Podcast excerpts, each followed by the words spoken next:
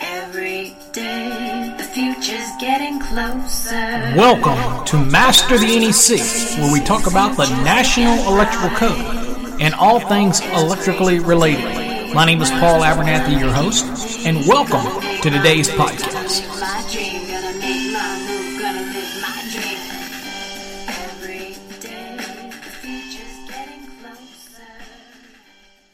Well, hello, everybody. Welcome to another episode of Master the NEC, where we talk about the National Electrical Code and all things electrically related. My name is Paul Abernathy, your host, and I want to welcome you to today's podcast.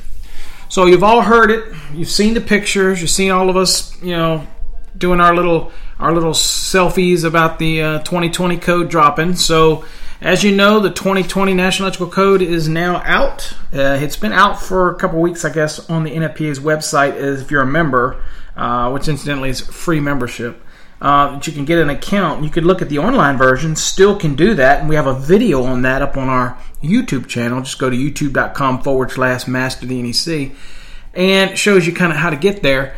Um, you do have to get a free account, which is good. Keeps you up to date on all things NFPA, so they can send you emails and, and things like that.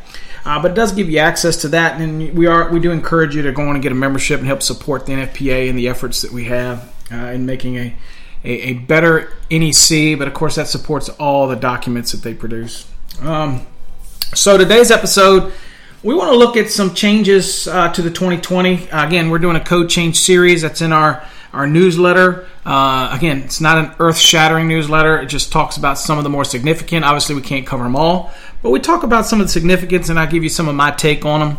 Uh, but many of them, uh, to this point, hasn't needed a lot of graphics. It's just basically definition changes as we move now into uh, other articles. Um, but from time to time, it's good to jump back and see what changed. What's what's kind of what's new. If you're just getting ready to dip your toe into the 2020, you still might be on the 14. I just did a, a seminar or class, uh, eight hour class. I guess it was eight hours, six hours, up in Oklahoma a couple days ago. Um, to a bunch of electricians and inspectors for continuing education, and you know, there's still Oklahoma's still on the 2014. We look for them to come to the 17 soon. Uh, beautiful thing about Texas is Texas should adopt the 2020 pretty quickly. Um, in Texas, although again, states, I mean, not states, but uh, local jurisdictions have to up their game and adopt it because the state is the law, but they allow jurisdictions to, to, to use their own cycle, whatever one might be 17 or 4, whatever. Uh, but I can promise you, if something happens and you get bought in front of the state, they're going to be on whatever the state's on is what you're going to be charged with. So, just kind of those things. Always try to do it above and beyond, um, and you never know what'll happen. So, anyway, as the 2020 starts rolling out, everybody's starting to grab their copies. It is the first edition, so don't expect everything to be perfect. Uh, first impressions of it, we're always excited to get a new code book because to us that serve on the code panels, it's a culmination of you know two and a half years of, of meetings and you know and getting together and, and, and look, listening to the changes and of course we sit so focused on the panels that we're on and I serve on two, five and seventeen, that we're not always up on what the other panels are doing. And even if we send information to them in order to make changes in their code panel, um, you just never know if it all ultimately gets done. Uh, unless you're doing like us, uh, me and Phil been working on some books, so we've, we've kind of had to rely on our knowledge of things that were changing.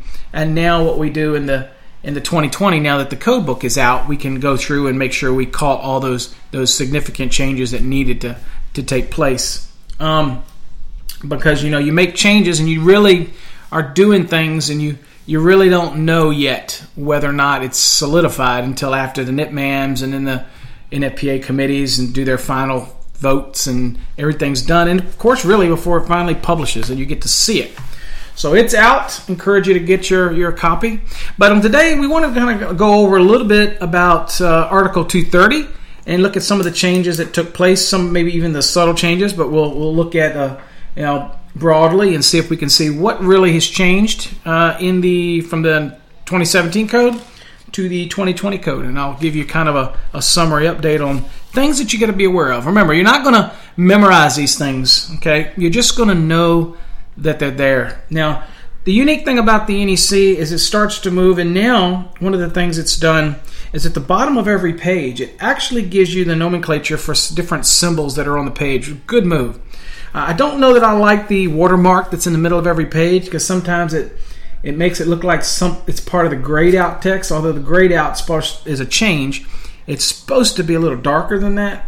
Um, you know, I'm not a here nor there on it. Um, but the, you know, at the end of the day, uh, it's just it is what it is. But um, I don't have any problem with it looking at it because once you look good enough, you can distinguish it. But that's just a change. Um, and of course, they're now adding little triangles. And these little triangles talk about where there's a text deletion or figure or table revision. It's going to put the little little triangle. Uh, again, deleted sections are still going to be the same little dot. New information is going to be the end that's highlighted out. Uh, remember, they're not going to highlight the entire paragraph of the section if it's new, just an N in the front of it. Uh, that way, you can distinguish what might be new from previous editions versus what is new in the book this cycle. And so, the little N shaded to the left column of it kind of tells you that if it's next to the section head, then it tells you that that whole section is new, and you don't have to highlight the whole thing. Okay. All right. So we kind of go through the uh, the 230 again. Many of you probably don't have your edition yet, so you know you're just going to kind of listen along, and I'll I'll point out things that changed. Okay. One of the first things that I'll, I'll point out was kind of a oversight by me. Um, I'm the one that uh, submitted the change in expanded use of tray cable in 230. So in 230.43 and 230.44, you see that TCER has now been expanded to be used as service entrance conductors, and makes sense because it's literally the same type of conductors that you'd see inside of MC. And tray cable also has to meet the same crush and impact rating of a PVC jacketed type of MC. So it makes sense to go there. But what I didn't do is I didn't submit it for 230.30b uh, as an item 11. So you can see that that's kind of one of those things where for the 2023, I need to submit it because it allows the use of MC cable here that's identified for direct burial. With tray cable, TCER is also identified for direct burial and it meets all the other requirements, so it logically should go here as well uh, for use in an underground service conductor application but I didn't submit it. And so that's a great example is people think that everybody gets everything into the code and that we sit at a panel and you can make changes. Nobody caught that because they're so focused on making changes that when we added tray cable to 230.43 and 230.44 that nothing really triggered that we needed to add it to 230.30b as the wiring methods, uh, which logically makes sense for it to have a number 11 here. So obviously, you know what a, sub, uh, a public input by me is going to be, and I encourage all of you to submit for the 2023. It's going to be 230.30b11, which is going to be TCER. Uh, because again, we're allowing it now for the wiring methods. Uh, for service entrance conductors, it is rated for direct burial. It's really no different than PVC jacketed MC for, for the most part. So obviously, it's just an oversight, and that's what happens, and it is what it is. Okay. All right. So it will be corrected, obviously, but that's um, you know kind of the things that I look for when I go through the code. I'm, I'm not necessarily going through here to teach all the time. Uh, I'm going through to look and see what might be missing or what we might have missed, and and you know our job is to remember that there's no way we can catch it all, right? No way. So we make an attempt to try to try to catch these things and, and, and fix them later on. Okay. Uh, other thing I noticed that through 230, even in the 2020 code, we're still trying to to mop up a little bit when it comes to missing things. Like for example, we, we started raising up the voltages to a thousand volts, so we had a thousand volts or less and over a thousand volt. And there's a couple that we kind of left out that you know kind of picking up here in the you know in the um, the 2020 edition. A great example uh, would be, I guess it's 230.24b, vertical clearance for overhead, overhead service conductors. It's used to say overhead service conductors were not in excess of a 600 volts. Of course, we're doing everything up to 1,000 now because we don't want to get rid of that little gap window uh, between 600 and 1,000, so that needed to be changed in the 2020 code to 1,000. So you got some of those little uh, things that, that, that get bought into the fray and that get picked up in these different code cycles so that we can kind of harmonize it and everything uh, in the code runs even and and we pick up those little things so that's one of the things now the other one that we guess we look at here, there's some subtle stuff like, for example, 230.28 in strength. Uh, I guess previously when we talked about strength, it says the mast shall be adequate strength. Uh, what does it say? Shall be, sorry about that, adequate strength or be supported by braces or guys to withstand safety. Well, people didn't know what guys was. What does that mean? A bunch of guys standing on a roof to hold it up? No, it's supposed to be guy wires. So added guy wires in there, just added the wires in there to kind of be a little clearer, you know. So um, most of us probably knew what it was and didn't question it and that type of thing. But again, uh, just anytime we go through, we always look at something. It's easy to play Monday morning quarterback when you get the code book. Uh, and anybody that's not on code panels will read this and go, How in the world did they miss that? I mean, people make a living doing that. How in the world did you miss that? It happens you know, and uh, whether you like it or not, every three years we're going to do this again. Okay, it's just the way it is. It's it hasn't changed. Uh, it's been that way all the way back to what 1897. Uh, and of course, in there a couple years, it was a one year, a three year, or even more. So it kind of jumped around. But now it's a three year cycle.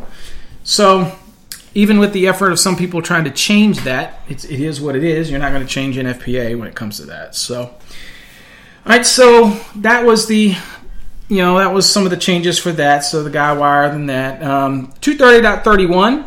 Um, in the previous code, in 230.31, it basically said size and rating, but we're really talking about size and ampacity because that's what we're talking about. Minimum size conductors, things like that. So it's so it's changed to size and ampacity. Not a critical change, but a change nonetheless uh, that took place uh, for the 2020 NEC.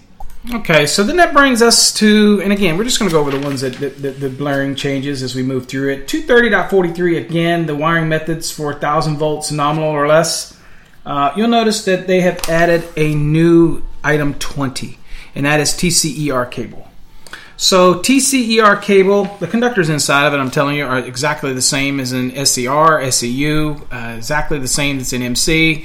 It can be THHN, THWN-2 or XHHW-2, uh, all those type of things. So, I mean, it's the same type of conductor. And be honest with you, the actual sheathing on it is twice the thickness or even more. Most times it's like 60 or 80 mils thick, whereas normal SE cable is 30. So if SE cable was okay in this application, just typical service entrance cable, then why wouldn't TC cable be acceptable in this application, right? So logically, I, I, submitted it and it made it into these tables. Again, I sure wish I had a caught uh, 230.30b, but it is what it is. Okay, I'll, I'll have to sit with that until 2023. But so we have TCER is both added, and then of course in the cable tray applications, uh, this is also TCER was uh, added to the list here. So item six. So in 230.43, TCER has been added. Now you're still limited in your uses with tray cable. Okay, nothing changed here. Uh, in a sense that it can be in a raceway, a cable tray, on a messenger, or direct bury.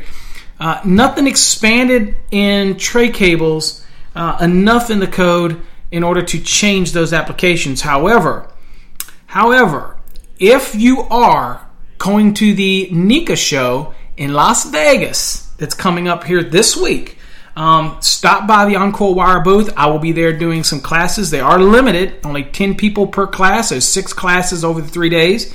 Uh, it's very limited. Um, and uh, we're going to talk about five of the top 2020 changes. Uh, one of the classes is a challenge where the winner will receive a Encore wired embossed Leatherman tool uh, and uh, you only multi-tool, and you only get there's only going to be two of those. There's two classes for that, and it's ten contestants, and whoever wins wins that tool. Um, if you're flying, we'll send it to you. You don't have to take it on the airplane. No biggie deal. And then one class is going to cover all of our products, you know, in an overview, kind of like a drinking from the water fountain overview of our products and how they're used. And in that, I'm going to introduce one of our brand new. I'm actually the inventor of it. Uh, my name is is on the patent pending, and and that is a new hybrid cable that is going to. I think answer all those questions that people ever had about whether or not SE cable can go in the ground, whether or not tray cable can go in a building, all of those things. It's going to answer those issues.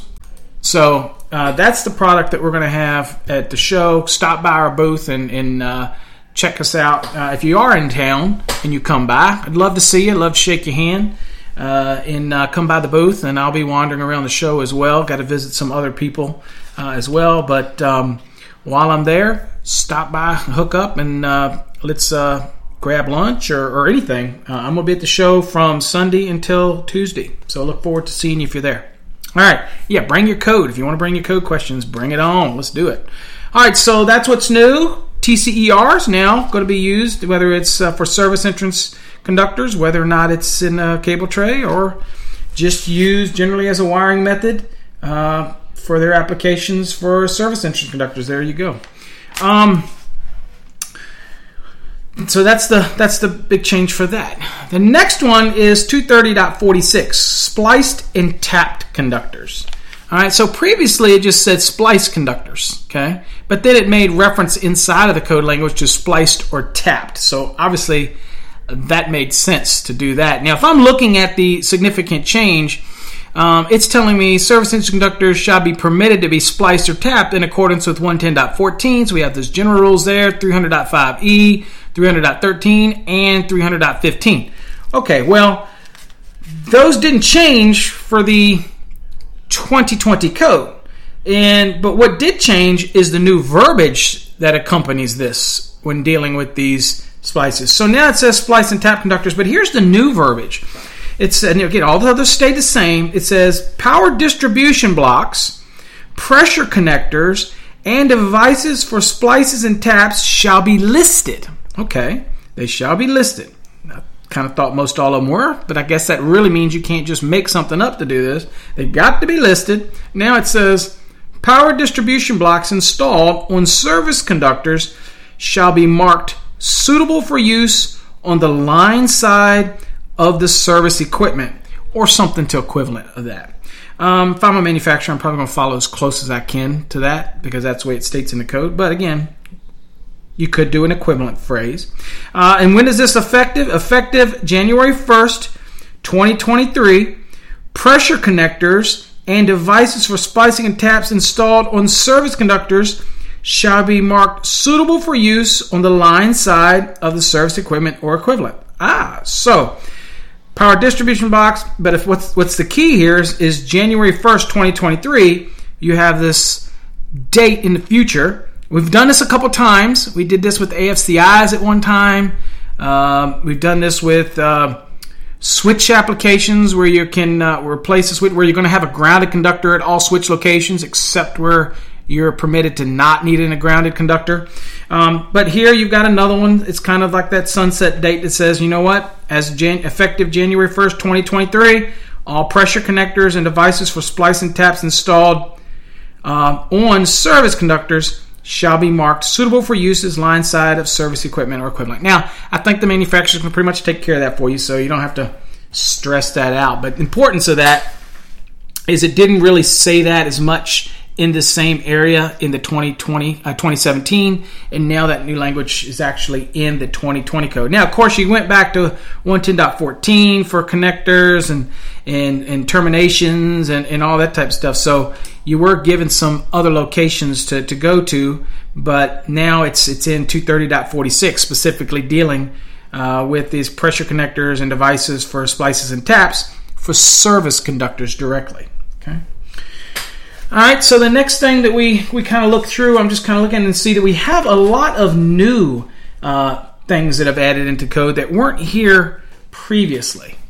And whether they were relocated from other areas of the code or they were literally brand new. Okay?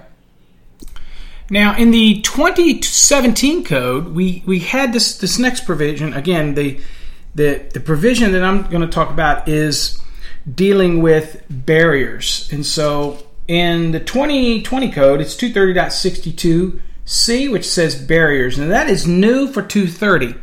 It was kind of alluded to in 408.3a2, uh, where it says service panel boards, switchboards, and switchgear barriers shall be placed on all service panel boards, switchboards, and switchgear such that no uninsulated, ungrounded service equipment uh, or service bus bars or service terminals is exposed to inadvertent contact by persons or maintenance equipment while servicing the load. Okay, so That was there in the 2017 code. However, it's been relocated now into 230.62c. So if you go looking for it, and you see it already, the manufacturers already make the the little covers that are that are on the actual terminals for the service conductors when they come in, things like that. So they're already insulated and they have a little cover. Some manufacturers they're yellow, bright yellow.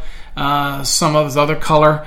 Um, some of them they have like with some of the uh, transfer switches they might have that are marked for service. They might be like an orange color or red that covers the terminals. Once you make the terminal you can't easily just touch a energized terminal okay? Everything else is insulated coming in but not the terminal. So um, at any rate that was in the 2017 code and, and the manufacturers already kind of kind of took care of that. Um, but in the 2020 code it has been relocated okay so you're going to have it in there. And of course, in the 17 code, there was an exception in there, and that allowed for the exception when you had uh, more than one service disconnect in a single enclosure, and that was alluded to 408.36, exception 1, 2, and 3, that type of thing.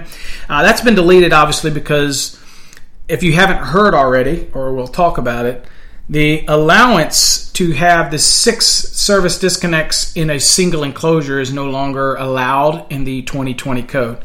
Okay, so that's gone. So there's no need for the exception there, obviously.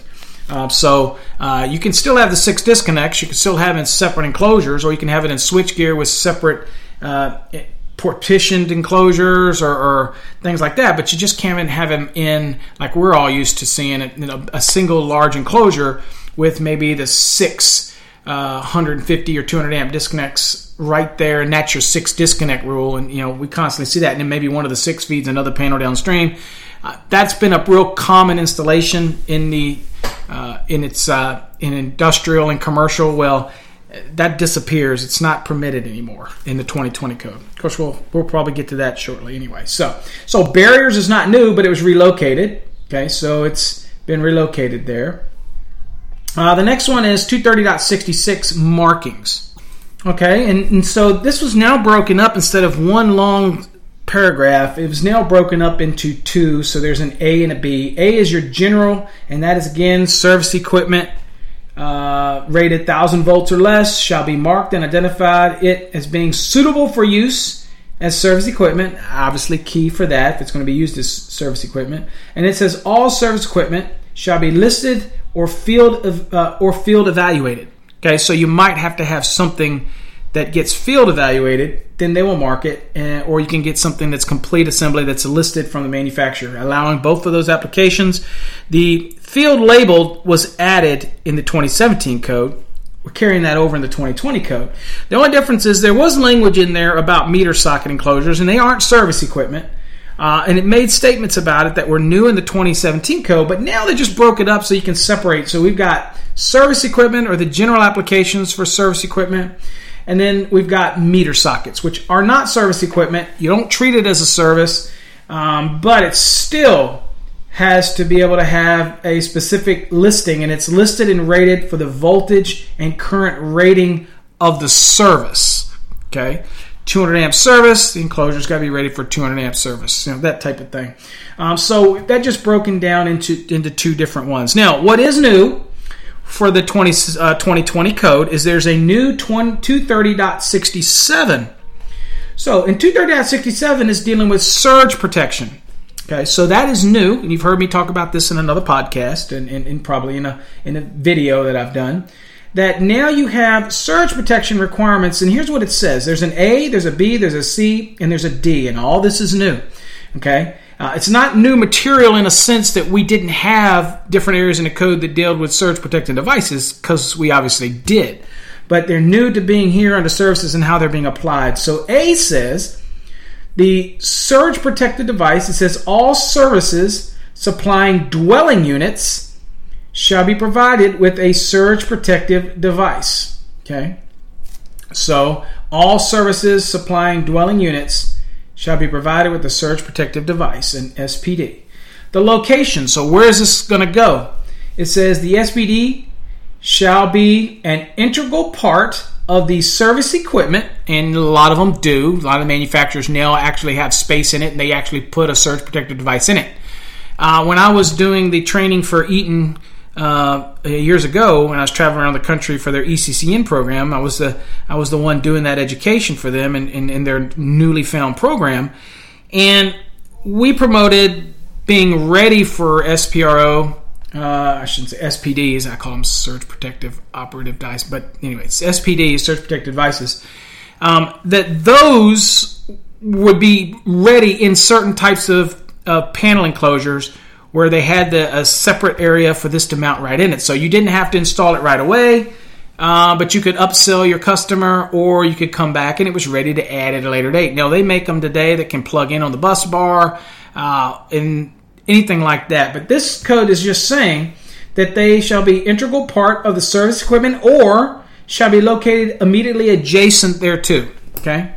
And then we won't argue over what the term immediately adjacent there too, but I'm saying it's right beside it and well uh, immediately adjacent. So if there's room to put it right beside it, but you choose to put it 10 feet away, to me that's not immediately adjacent to. That that's that's beside it, but further immediately adjacent to to me is if you've got adequate space to mount it right beside it, you mount it right beside it. Okay, that's the concept that I that's the golden rule that I use. You can interpret how you want, but that's how I do it.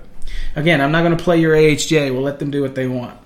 Uh, there's an exception here that says the SPD shall not be required to be located in the service equipment as required in B, okay, if located at each next level distribution equipment downstream toward the load. Okay, so this exception to that general rule I just said allows me to put it downstream to the remote distribution panel, and I can do it there. Okay. Again, it's talking about the next level, so the next one down, not three down. The absolute next one down would allow you to do that. Okay. Uh, the next is says, well, what type are we talking about? Because there's different types of SPDs. There's type one, type two, type three, type four. Actually, there is a type five. So, what are we talking about? We're talking about type one and type two. Those are the types we're talking about that have to be on dwelling unit services at this point moving forward in the 2020 code. Of course, if, if you're like me, you always say, well, that's great, Paul, but what are type 1, type 2, type 3, type 4? Uh, and those are the main ones the code deals with. Um, how do I know what those are? Well, you can go to definitions, and obviously, definitions has surge protected device, SPD, and underneath it, it'll list and tell you that type 1 is a permanently connected SPD intended for installations between the secondary of the service transformer. Okay, so that's on a pole, that'd be from the secondary part down to the service drop down and to the line side of the service disconnect over over current device. So I can put it anywhere in there. Okay. Uh, and then the next type, type two, is a permanently connected SPD intended for installation on the load side of a server disconnect over current device, including SPDs located at the branch panel. So that talks about it, and you can still use type 2 at the branch panel because then that kind of correlates everything that we're talking about in, in the types in the uh, location that comes to 230.67b, where it gives that exception. It's saying I'll let you do it at the next level down. Okay, so that is the next the next level down. Okay, and that's going to be down to the next branch panel, where you're going to have all your uh, branch overcurrent devices, and it's going to go out to all your devices and things like that. If that's your layout scheme. Okay, so we have those. So those are the two types that are permitted for this application one or the other, but that's moving forward. That's what you're what you're going to deal with. Uh, the next one is replacement. Now, this is one here is interesting because we always tell you that the NEC is not a retroactive code, even though you replace receptacles in locations that require GFCI or require AFCIs. You've got to, you know, except if it's not more than six feet and you're not moving it and you're not adding a new branch to it or you're not extending it, then you've got some allowances there. But in general, um, there's some some of those avenues where you've got to uh, replace something and you've got to bring it up to code, if you will. Um, very rare in the NEC because it's not an installation manual, but it does start to dabble in some things like this. Um, and here's one where it talks about replacement. So it says where service equipment is replaced for whatever reason, whether it's a like for like, whether it's an upgrade from 100 to 200, whatever it is, where the service equipment is replaced, all the requirements of this section shall apply. And when we say this section, we're saying section 230.67 dealing with surge protection. Okay, so get used to it, get familiar with them, Many companies have been offering them as an ancillary product for many years. If you're in a lightning prone area, hey, um, it's uh, one of those things to do. Um, I actually have one and I took it off in order to be able to do a video to show you how to put it on. So, because I wanted to do one of those how-to videos, so uh, look for that to come out soon. I haven't had time to edit it, but it'll it'll, come out soon. Um, but uh, kind of show you how you do them, some of the tips and tricks, and talk about the different types of SPDs and things like that in that video, uh, just to get you ready because it's it's coming. Now there was other areas in the code that required surge protected devices now, but now we're seeing just another expansion of surge protected device protection that's a requirement. And again, it's going to be required here uh, for dwelling unit applications. All right. The next thing we'll look at is we're going to dabble into uh, the next one, and that is part six. And that is service equipment, the disconnection means. Now, 230.70. It's funny because in the 2017 code, and prior to that, it said and I'll, I'll, read it. It says, means shall be provided to disconnect all conductors in a building or other structure from the service entrance conductors. That's been pretty difficult, even though we never really gave this much thought.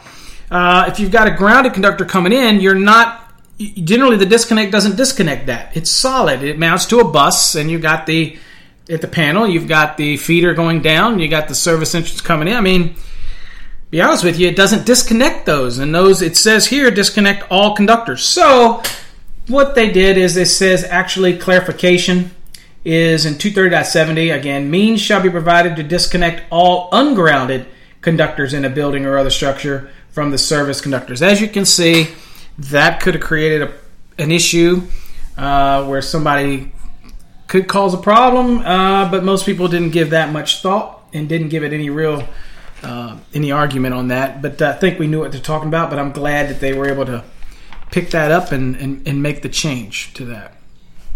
All right, next thing we're looking at is 230.71.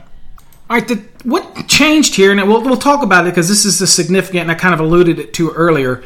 Uh, but previously, it was just uh, there was an A and a B, but it was general, general statement, and then of course there was single pole units, uh, and so the concept here was to try to break it down, and of course, they made a change here uh, that is going to be significant when it comes to. I know it's significant to a lot of the graphics that we draw up in the six disconnect rules and, and things like that.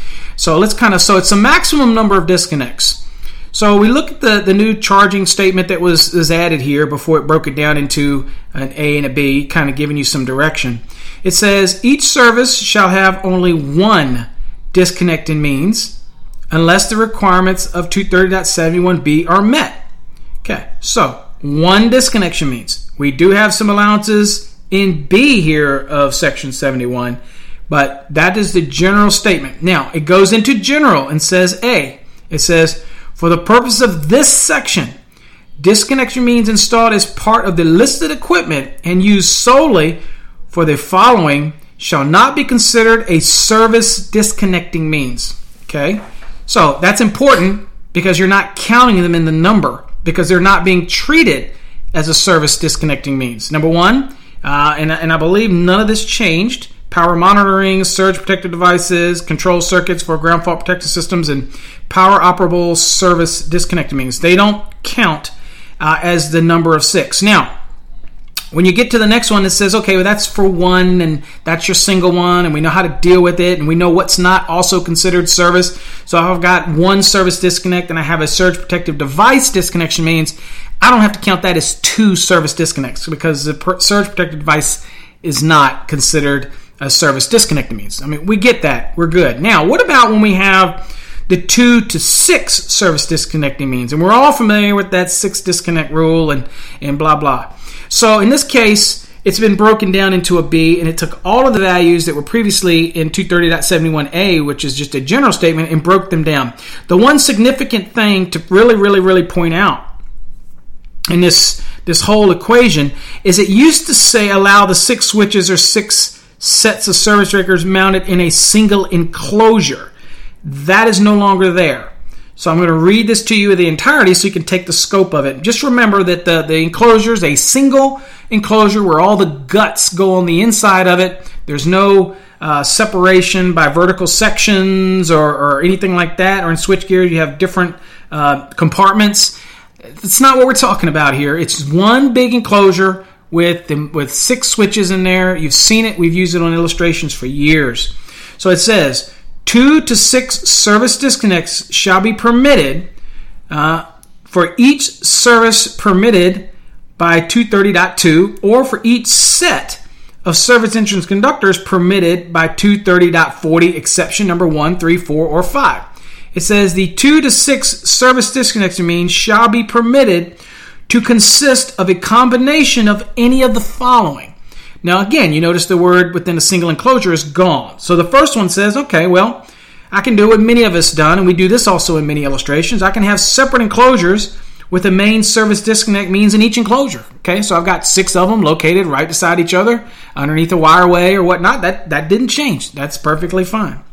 The next one says I can have panel board with a main service disconnection means in each panel board enclosure. Okay, so I can actually have instead of just being a service disconnect, it's a panel board with the main service disconnect in it. So I could have six panels there, uh, right there in the same location and grouped up there. So I mean, okay, done there. We, we get it. We've done that before.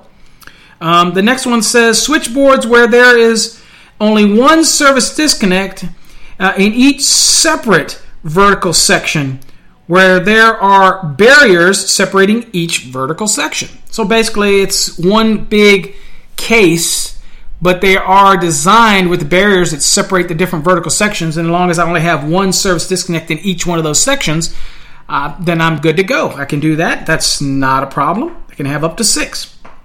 And the next is it says service disconnects in switchgear or meter centers uh, where each disconnect is located in a separate compartment. So it, they're designed that way, kind of like think of, of, of running vertical and horizontal uh, barriers. And in each one of these, you have your service disconnection means, and they're each separated by their own compartment, and that's accepted, and that's been accepted uh, for a while. Okay, so uh, and there's some informational notes here that if, for example, you were confused on what it was talking about, the separate enclosures and things like that, it will talk about.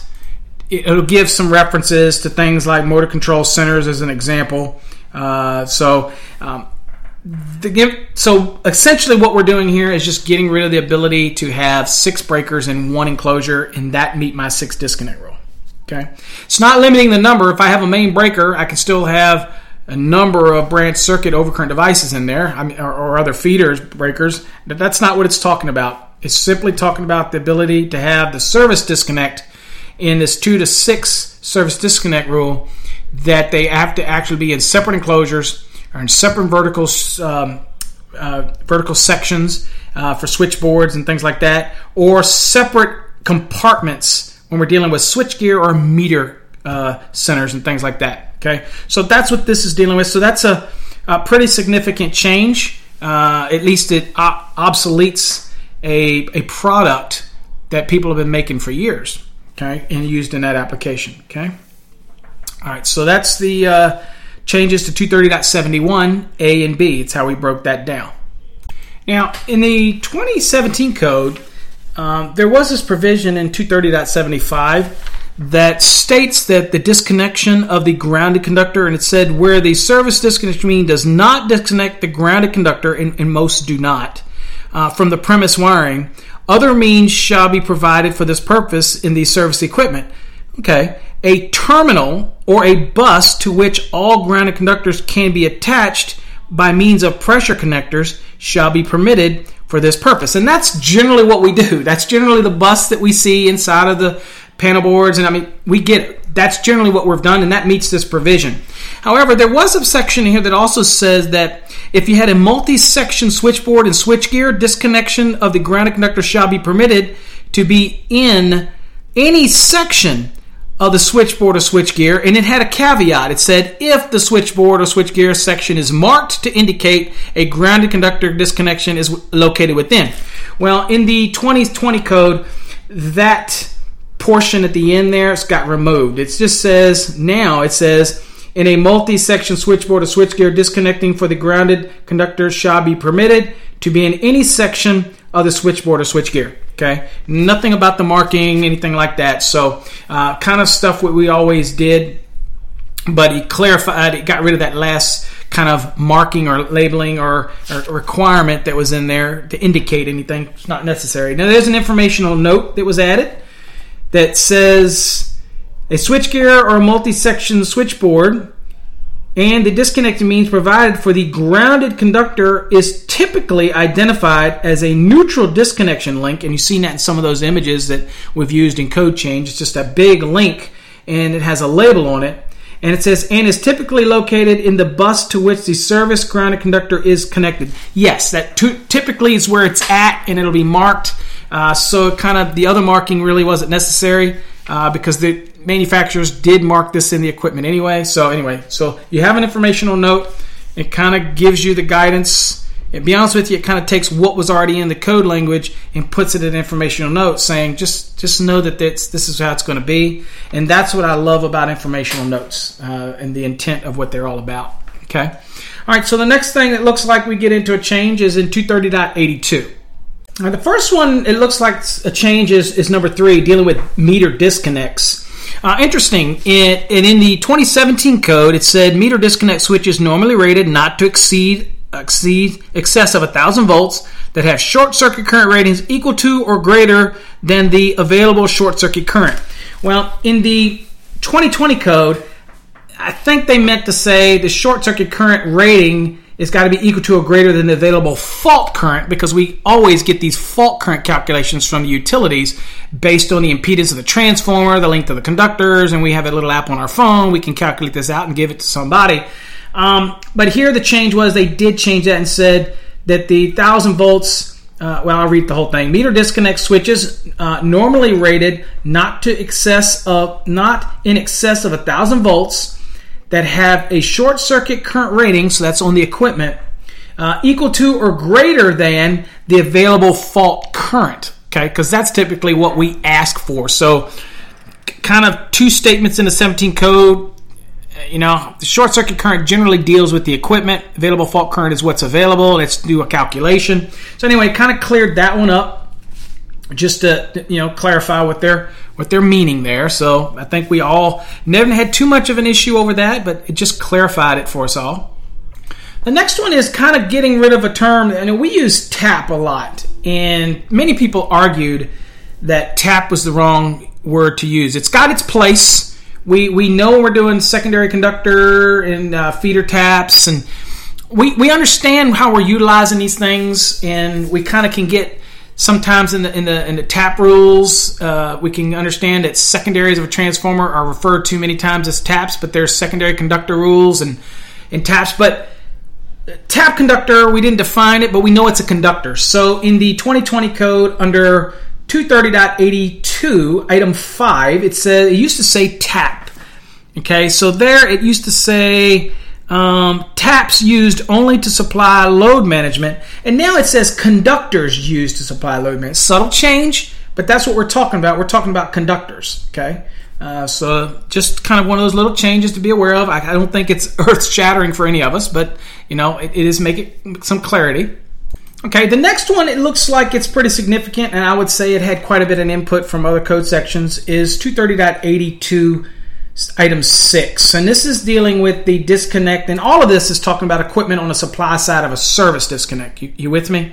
So we're not replacing the, the service disconnect in this statement here. What we're saying is, I'll read you what it said in the 2017 so you can see the changes that took place in it. It used to say, now this is for photovoltaic and fuel cell and all that. It says solar photovoltaic systems, fuel cell systems, wind electric systems, uh, energy storage systems, or interconnected electrical power production sources are permitted. Again, I'm just telling you what it is. That's it. That's what the code said.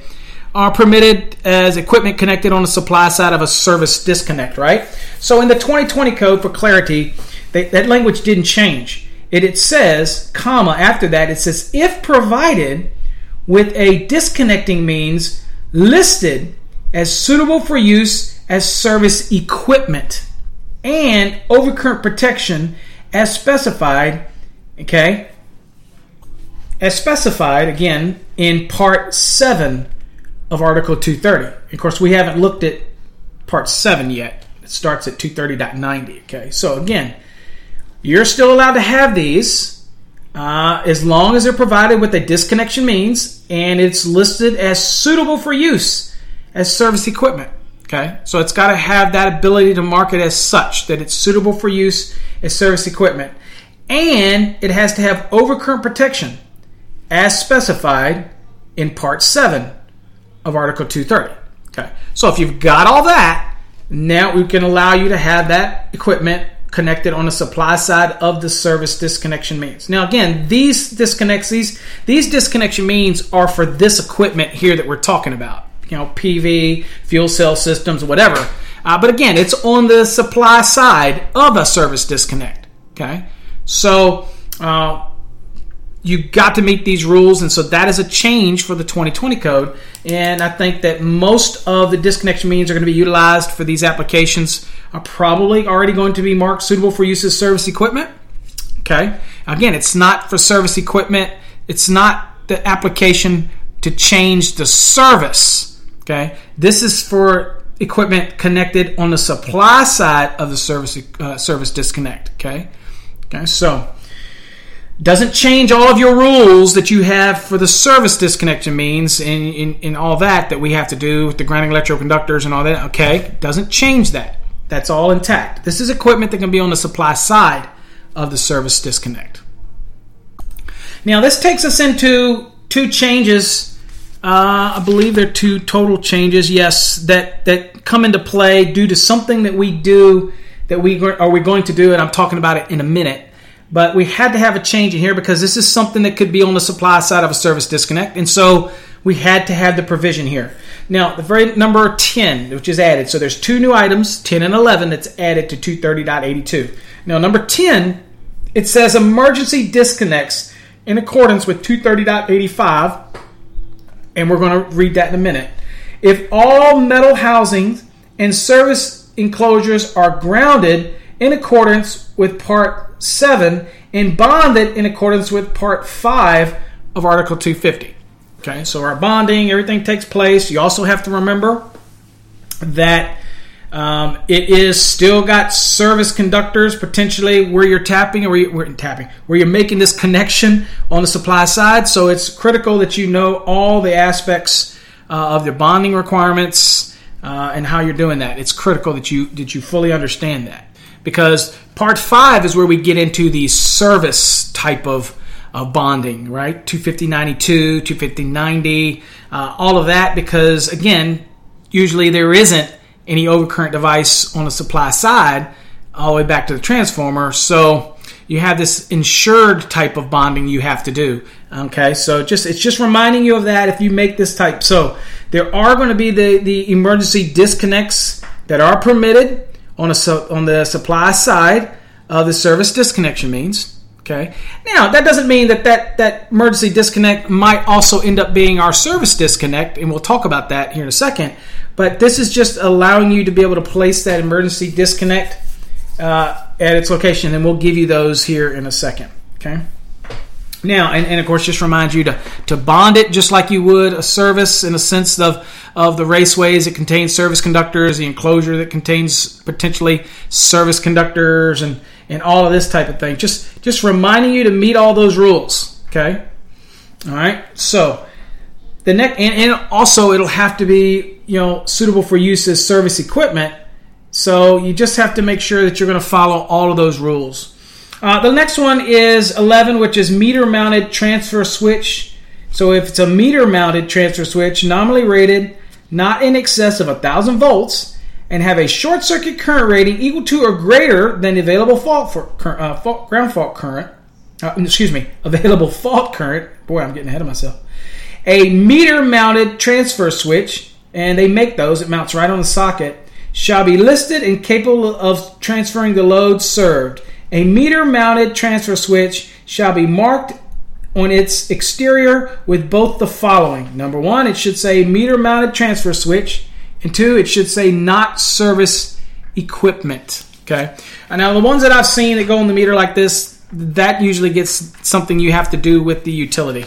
Okay, the ones who provide your meters and everything like that. It's not something. At least I'm not familiar with anything that an electrician can go do because it's a meter. It goes in a meter. Usually they put a seal on it. You're not supposed to cut that seal. Um, that type of thing. But again, I could be wrong on that. I've never seen any electrician mount one of these. But I have seen the ones as utilities who'll put it on there that'll go to a generator and it's it's a kind of a meter mounted transfer switch.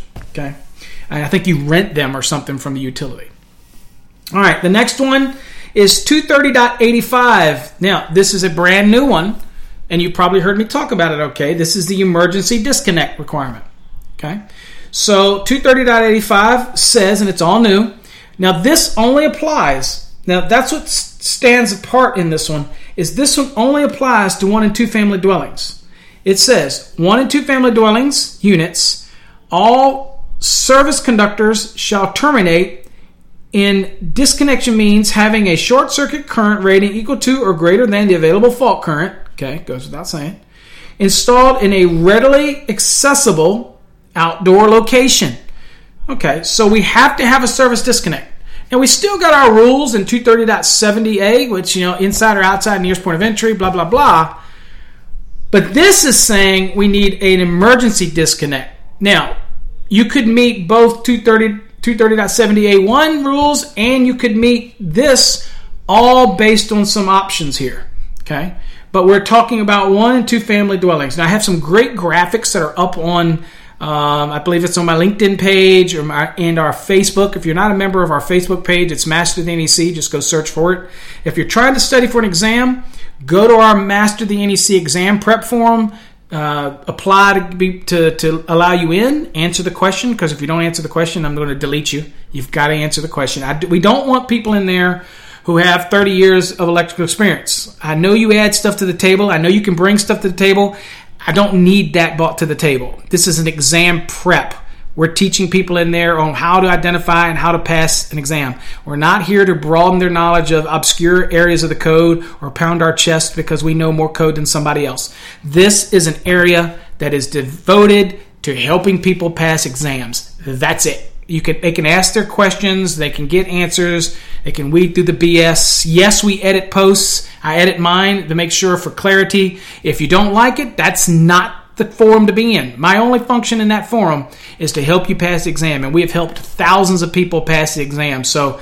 Um, you want to go to a forum where you can pound your chest, and you want to. There's plenty of other electrical code forums out there. You can go to them and have at it. Okay, you can get lost in the crowd if you want not what this forum is all about. It's devoted to helping people pass their electrical exam, and that's it. In fact, I ask people once you get your license, leave the group because you, take up space for the next person. Because I don't allow more than a thousand people in this group. That's it, and we're right there at the bubble. So anyway, it's not one of those. If you want to just chat about code, then go to the regular Master the NEC one. We, we can do that there all day long.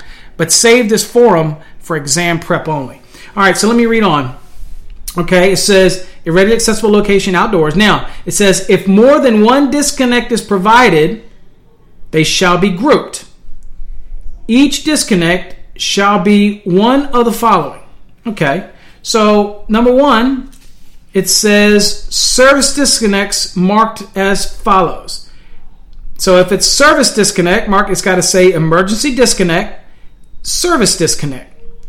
Now, if it's the emergency disconnect is the actual meter disconnect allowed by 230.823, which we just read about, then it has to be marked on it. It's got to say emergency disconnect, meter disconnect, and not service equipment. So that has to be marked on there. Now, if it's one of the other ones that you can have, uh, other listed uh, disc, other listed disconnect switches or circuit breakers on the supply side, each service disconnect. Uh, that are suitable for use as service equipment. Okay, so they have to be suitable for use as service equipment, as you kind of saw earlier. Uh, some of the statements here, like for example, the uh, number six we read in 230.82 for photovoltaics, fuel cell, all that kind of stuff. I mean, same motif is going here is that it's got to be for the listed disconnect switch or circuit breaker on the supply side of a service disconnect that are suitable for use as service equipment and marked as the following so this marking, it's going to have to say emergency disconnect. Obviously, it's not a service disconnect. It's this emergency disconnect, and it's got to say not service equipment. Okay, and of course, all these markings have to also comply with 110.21b. But at the end of the day, this is the markings. This is what you have to put on it in order to add this emergency disconnect. Of course, you see that little line in there about the grouping. So this is the same concept. So we have to group and how you group. You got the, the allowance for the two to six, and then you get into your grouping rules.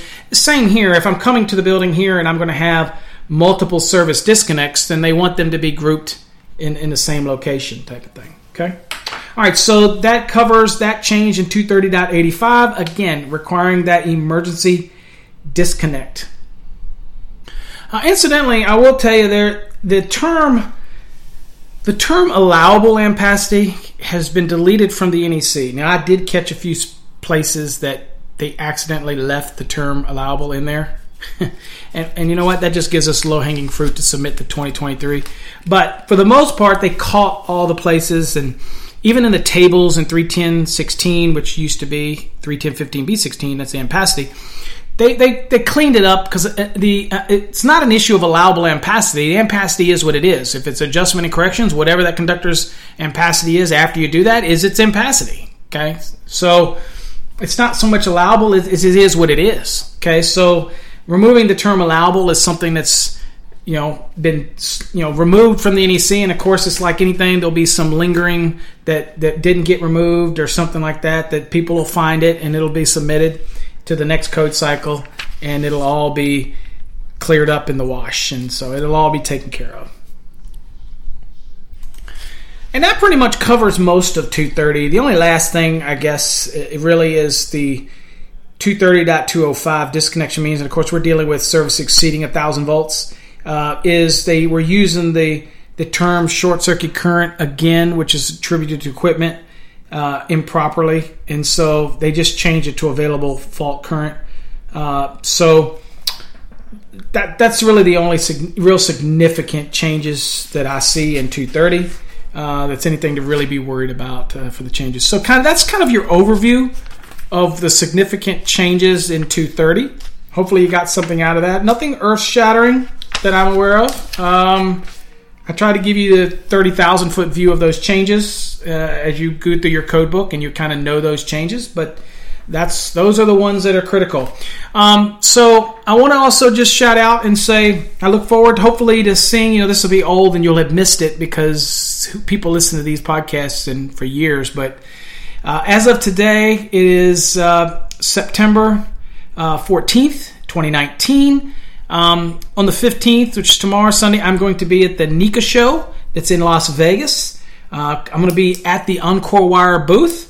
Uh, and I will be doing six training classes there. They're only 15 minutes long, you know, because we got to rotate them out because they have this nice video that that talks about the history and culture of Encore. Um, that's pretty neat because um, it's a, a Texas-born it's U.S. based. It's a one facility. It's 425 acres. Uh, it's not like any other wire and cable company out there. Uh, it's very unique. You can come to uh, and visit us and literally see from the birth of the copper cathode all the way to the finished product and in one location. It's it's huge. It's massive. Uh, over two million square feet under roof, and I've taken plenty of people through it on tours, and they are just uh, mesmerized at how well it's done, how uh, systematically we approach the wire industry, the checks and balances that we have, all of the equipment. Uh, it's quite amazing. All state of the art equipment. Uh, it's just uh, incredible. We have a new product uh, that we're going to show at this. It's actually been available from uh, we we haven't promoted it, but for a couple years, um, and it's a product that I'm the inventor of, or at least it's in a patent pending stage right now. But I'm the one that came up with the the concept of the product. And it is going to allow for a seamless transition between inside of dwellings, inside of residents, inside of any building where you can use typically an SER cable to outside in the ground to another building, whereas normally SE cable can't run underground. It's an above ground only product. So this is kind of a, a, a, what we call the hybrid of two different wiring methods together in one. Uh, that's going to add the benefit of more robust sheathing, but also the the normal conductors that we're all used to seeing. It's just uh, it's something worth seeing. Um, it might seem once you see it, you're going to say, "Why didn't I think of that?" Um, but it's kind of like the 1000 volt X. We were the first to ever come up with it when it comes to X in the United States. So uh, this is something else that's innovative from Encore, and uh, we're going to have samples of it at the show. So stop by our booth and ask me about it. Come and say you, you heard it on a podcast. So hope to see you then. Until next time, folks, visit our website, masterthenec.com. We'd love to have you visit us and look at our uh, videos and things like that. Again, until next time, stay safe. God bless.